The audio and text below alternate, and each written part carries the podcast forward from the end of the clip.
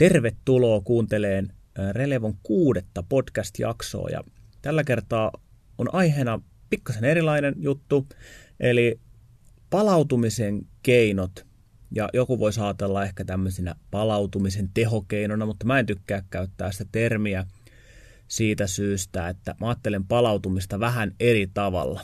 Että se ei ole tämmöistä auton öljynvaihtoa, vaan, vaan se on oikeiden asioiden tekemistä, joka sitten tukee sitä palautumista. Jos sä oot aikaisemmin liittynyt ö, tämmöiselle hieronnan ja lihashuollon sisäpiirin, eli Relevon sähköpostilistalle, kannattaa siitä huolimatta klikata tuo alhaalla olevaa linkkiä, niin sillä saat harjoittelu- ja ravintoon liittyvät infot ensimmäisten joukossa. Ja sitten vähän tämmöistä ekstraa, mitä muut ei saa. Eli klikkaa sieltä Relevon sivulla sitä kirjekuorilinkkiä tai tuolta lisätiedoista sitä linkkiä, minkä mä sinne lisään. Ja jos sä oot aikaisemmin kuunnellut näitä podcasteja, niin mä arvostaisin isosti, jos arvostelisit esimerkiksi Spotify-kanavalla tai siellä mun sivuilla, niin sille tähtiarvostelut. Mutta itse asiaan.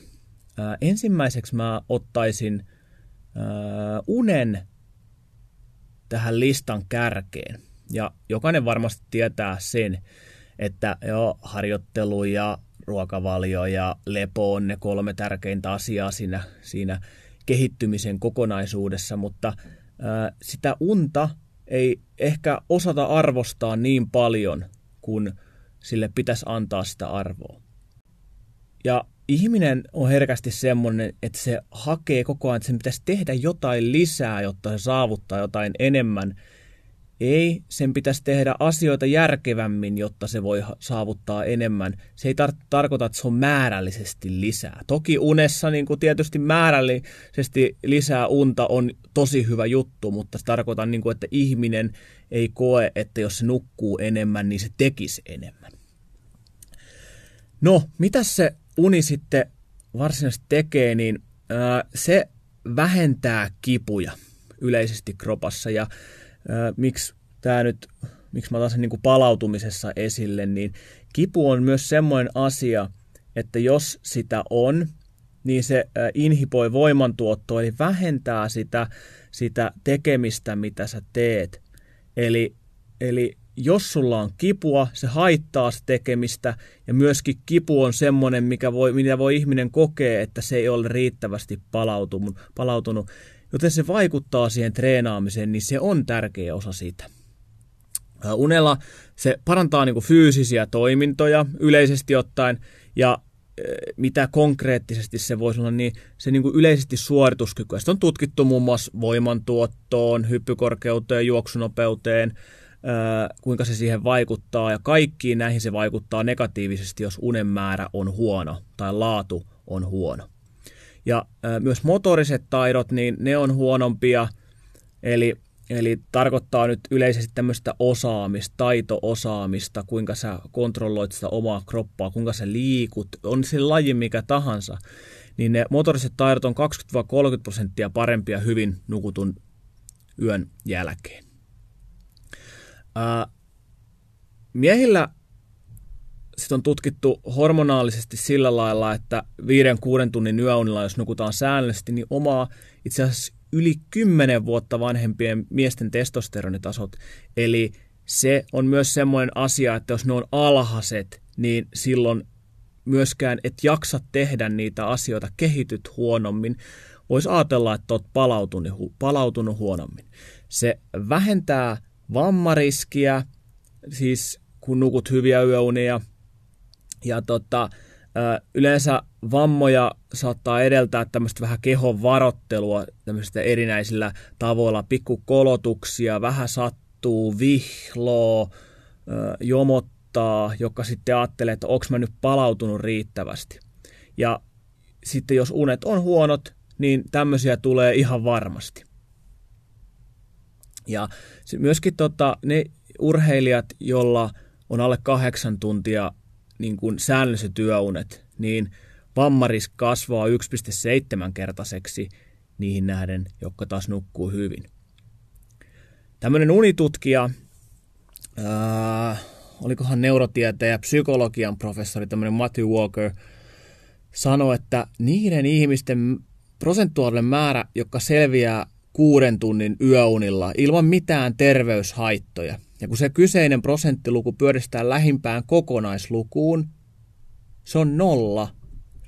Eli tarkoittaa sitä, että alle 0,5 prosenttia ihmisistä oikeasti pärjää semmoisilla yöunilla. Moni sanoo, että joo, en mä tarvitse unta, mutta todellisuudessa osaako ne hahmottaa tai kertooko ne sitä, että ää, niillä ne, ne pärjäisi oikeasti niin kuin sillä kuudella tunnilla. Eli, eli ne ei halua joko myöntää tai sitten ne on nukkuun niin pitkään, että ei edes huomaa sitä eroa, mikä voisi tulla siihen hyvin säännöllisiin yöuniin verrattuna. Eli pidä unet hyvänä. Ei nyt keskitytä niitä, että millä tavoin, mutta kun ensinnäkin olisi se määrä riittävä, tähtää siihen. Ei se asiat ei tietysti muutu, ellei niitä muuta, mutta se on semmoinen asia, mihin jokaisen kannattaa oikeasti painottaa.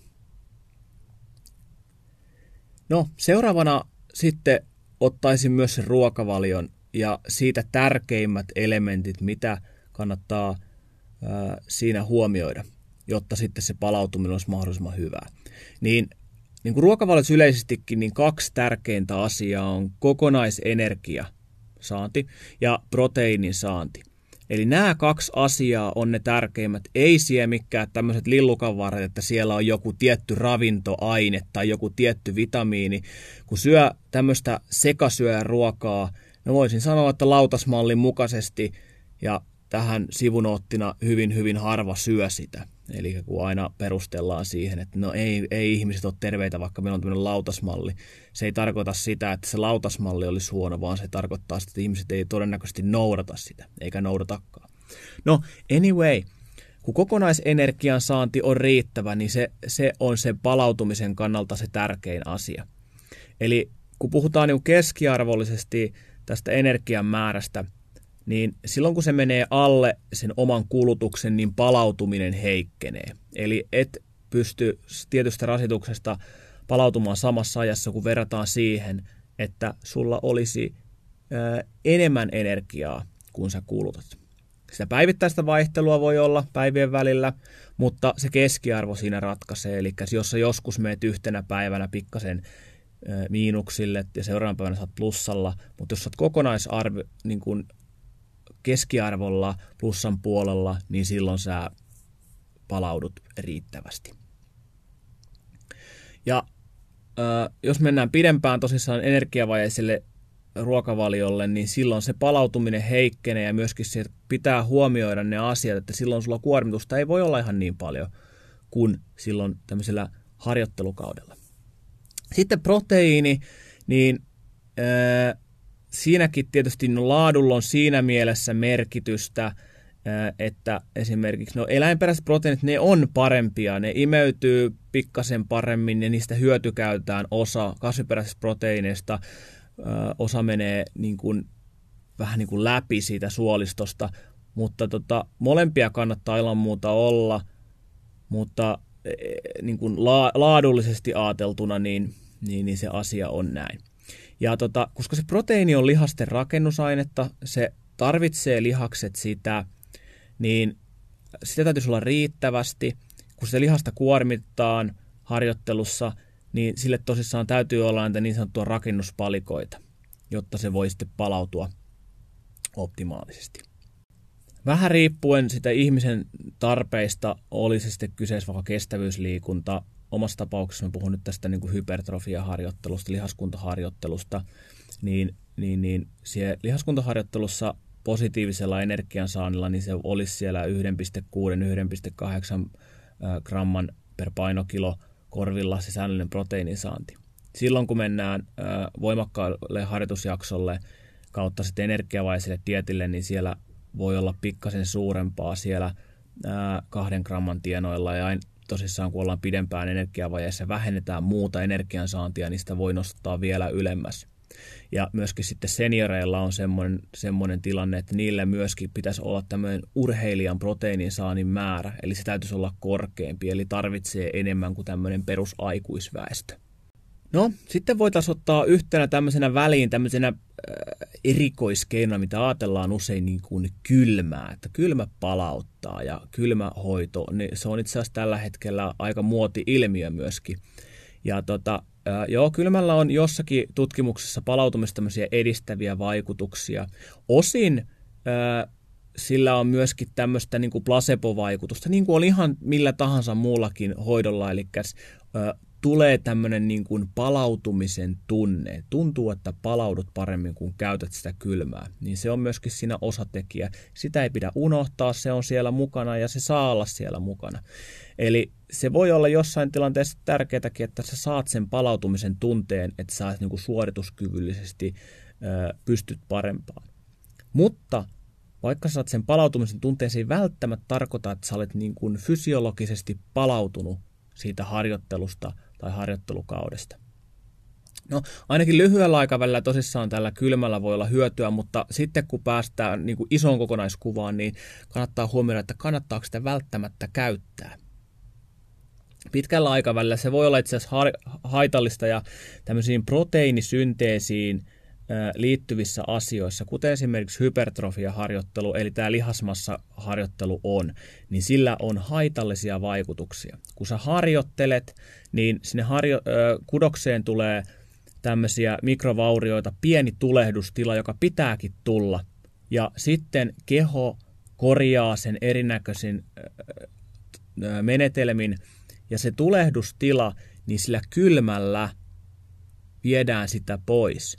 Ja jos se viedään säännöllisesti tämmöisillä kylmäkylvyillä tai vastaavalla pois, niin sillä on haitallisia vaikutuksia siihen lihaskasvuun. Ja jos niin kuin mietitään sitä, että mikä sulle on se tärkein, tietysti jossain tilanteessa voi olla oleellista, että kolottaa niin paljon, niin sillä otetaan vähän niin kuin, tehdään semmoisia juttuja sinne, että sä voit treenata sitten paremmin, mutta jos sulla on niin kuin viikoittaisiin rutiineihin kuuluu se kylmä, kylmä niin kuin vaikka harjoitteluiden päälle, niin pohdi, että kannattaako sitä pitää silloin mukana. Tästä on itse asiassa aika tosissaan vahvaakin tutkimusnäyttöä nykyään jo. Kylmää kannattaa käyttää, jos on tarve saada niin kuin lyhytaikaista hyötyä. Ei pysty esimerkiksi tosissaan suoriutumaan siitä treenistä, mutta ei, ei semmoisena tehon tehokeinona, koska silloin tosissaan kustannukset sen kehityksen kannalta. No seuraavana asiana sitten mä ajattelisin niin turhan välttäminen ja myös tämmöisen turhan treenauksen välttäminen. Eli, eli lihaskuntaharjoittelussa puhutaan usein tästä roskavolyymista ja se on terminä semmoinen, että kun volyymi, eli volyymi on yksinkertaistettuna käytetyt kuormat kerrottuna niillä tehdyillä sarjamäärillä kerrottuna toistomäärillä, niin sillä tulee tämmöinen volyymikuorma, niin tämän kasvu pitkällä aikavälillä on niin kuin tärkein tekijä, kun puhutaan niin kuin lihaskasvuharjoittelun pit, pitkästä niin kuin kehittymisestä, pitkällä aikavälillä kun seurataan. Ja jotta sä saat sitä kehitystä, niin sun ei tarvitse saada ihan järjettömästi kerralla, vaan sulla tarvitsee saada pieniä palasia nousua isolla, niin kuin, isolla aikavälillä seurattuna. Ja nyt kun se volyymi kasvaa, niin se tarkoittaa myöskin, että sä kehityt niin kuin lihaskasvullisesti. Eli tapahtuu sitä hypertrofiaa. Mutta jos sä harjoittelussa ihan älyttömästi teet todella paljon asioita yli sen kasvuärsykkeen, niin puhutaan tästä roskavolyymista ja se vaikuttaa siihen sun kehitykseen. Jos siellä on tosissaan paljon erikoistekniikoita ihan hirveätä rallia jokaisessa niin kuin, treeneissä, niin se vaikuttaa siihen sun kokonaispalautumiseen se on huono asia. Kannattaa tehdä vaan se määrä, millä sä kehityt, mutta ei niin kuin kovin paljon sitä yli. Jossain vaiheessa tulee kuitenkin katto vastaan, että sä et pysty harjoittelemaan sitä määrää enempää niin kuin sen palautumiskapasiteetin kannalta. Kokonaistressin vähentäminen on tärkeä asia siellä sun arjessa. Eli se voi olla tämmöistä arjen stressiä, työstä tulevaa stressiä. Se voi olla tota samaa äskeistä roskavolyymiä tai ylimääräisiä erikoistekniikoita, jos niitä käytetään liikaa. Paikoin niitä voi käyttää, mutta ei sillä että niitä ripotellaan ihan niin kuin joka paikkaan. Eli, eli siellä stressi, niin se hermosto – kuormittuu myöskin. Se ei ole pelkästään sen niin kuin lihaksen mekaanista tämmöistä kuormittamista, vaan siellä se hermosto myöskin tota, kuormittuu. Ja jos hermosto on tosi kuormittunut, niin sä et pysty harjoittelemaan riittävällä tasolla. Ja se vaikuttaa siihen palautumiseen. Sitten tämmöinen niin termi lihashuolto. Lihashuolto on semmoinen muuten asia, jolla ei ole edes englanninkielistä vastinetta. Ja joku tämmöinen Bodyworks on tai vastaava, mutta ää, semmoista ei, ei käytä, käytä englannin kielessä. Lihashuollon termi on mun mielestä vähän harhaa johtava, koska se kroppa ei toimi sillä lailla kuin auto, että sen tarvitsisi joka välissä vähän vaihtaa öljyä tai tehdä ihan hirveästi aktiivista työtä, jotta se pysyy kunnossa ihmisellä voisi ajatella, että no hei, sulla on jotain putkirullausta tai venyttelyä ja jossain vaiheessa tuossa oli hirveä muoti, muoti-ilmiö, oli tämä lihashuolto, vasarat ja tämän tyyppiset asiat tai tosiaan ne venyttelyt, niin, niin semmoisia asioita se ei tarvitse säännöllisesti. Mä tuun siihen kohta. Ää, kun ne perusasiat, kuten niin kuin ruoka, tämä lepouni, sopiva määrä oikeita harjoittelua mukana, ei sinne aktiivisen tekemisen määrään niin kuin ole tarve lisätä oikeasti niitä asioita. Niitä voi paikoin käyttää, kun tulee tarve. Mäkin esimerkiksi, mulla kyynärvarat esimerkiksi hieronnasta kuormittuu paljon, niin mä, mä kyllä venyttelen. Mä käytän niihin sitä kylmää aina silloin tällöin. Mutta jos tämmöistä tarvetta tulee, että tuntuu, että viikon kahden välein tarvitsisi käydä hieronnassa tai pitäisi päivittäin tehdä sitä omaehtoista lihashuoltoa, niin kannattaa oikeasti sitten tarkastella sitä omaa harjoitusohjelmaa tai sitä arkea, että onko siellä kaikki muut asiat kunnossa, koska niin ei pitäisi olla semmoiselle niin isolle lihashuollolle tarve.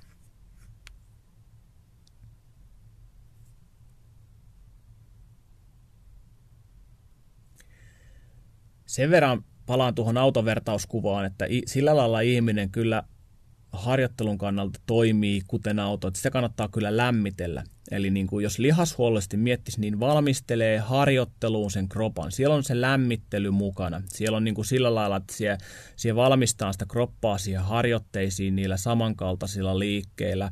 Myöskin vähän aktivoidaan sitä hengitys- ja verenkiertoelimistöä sinne pohjalle, jotta voidaan tehdä sitä kovaa harjoittelua ja kehittää. Loppuveryttelyssä sitten rauhoitutaan ja käynnistellään sitä sitä niin sanottua parasympaattista hermostoa, eli semmoista niin kuin, palauttavaa hermostoa, koska tämä harjoittelu, mitä me tehdään, niin se on tämmöistä sympaattista kuormittavaa, puhutaan taistele- ja pakene hermo, hermosysteemistä, niin tosissaan sillä parasympaattinen hermosto, kun saadaan käyntiin, niin se ihminen lähtee palautumaan niin tämmöisillä rauhoittumisen asioilla voidaan sitten harjoittelun jälkeen niin tehostaa sitä palautumista. Jos sä pidit hei jaksosta, niin seuraa tätä kanavaa. Jos tuntuu siltä, että sun kaveri voisi kiinnostua tästä, niin voit jakaa sen linkin heille. Olen tosi kiitollinen tästä asiasta. Ja kiitos, kun kuuntelit tänne asti. Seuraavaan kertaan katsotaan, mitä saadaan aiheeksi. Moi!